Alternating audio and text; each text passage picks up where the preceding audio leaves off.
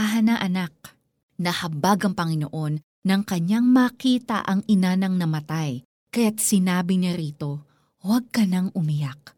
Luke chapter 7 verse 13. Tatlong motorbangka ang magkakasunod na tumaob sa baybayin sa pagitan ng Iloilo at Gimaras. Hindi tumigil ang mga rescue operation na ginawa ng Philippine Coast Guard sa area na ito. Ngunit marami pa rin ang namatay na pasahero. Isang kaanak ng namatayan ang nagsabi ng ganito, Nasaan ang Diyos? Bakit di na kami tinulungan? Bakit di na sinagyip ang asawa at anak ko at ibang pasahero? Anong pag-asa ang natitira sa taong nawala ng pamilya? Paano na ang buhay kapag wala ng asawa at mga anak? May future pa ba sa ganitong klase ng tragedy? Ano man ang kasalukuyang kinakaharap natin, lalo na kung ito'y matatawag na isang tragedy, God sees our condition He feels our pain. Kaya't sa kalagitnaan ng ating pagdadalamhati, naroon ang Diyos. Siya ang magpapahid ng mga luha natin at magpapatahan sa atin. Kitang-kita ng Diyos ang trahedyang nangyari kay Job.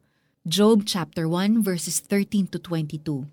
Sa loob lang ng isang araw, ninakaw at tinamaan ng kidlat ang mga alaga niyang hayop. Nawalan siya ng mga tauhan at ang pinakamasaklap, namatay ang mga anak niya. Hindi birong balita ito. Sa kabila ng mga pangyayaring ito, hindi sinisi ni Job ang Diyos kaya't hindi siya nagkasala. Sa huli, naging maganda ang buhay niya.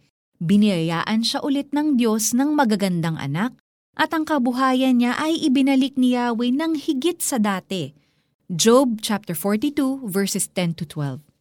Isang biyudang namatayan naman ng kaisa-isang anak ang nasalubong ni Jesus. Nahabag ang Panginoon nang kanyang makita ang ina ng namatay, kaya't sinabi niya rito, huwag ka nang umiyak.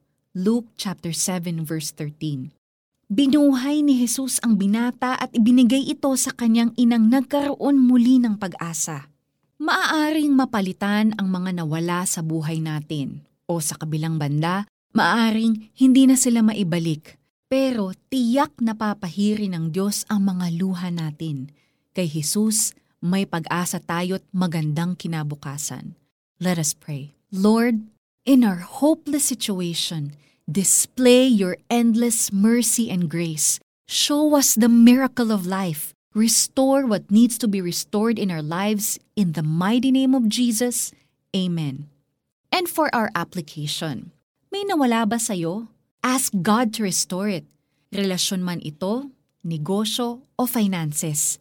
Hayaan mong pahira ni Jesus ang mga luha mo.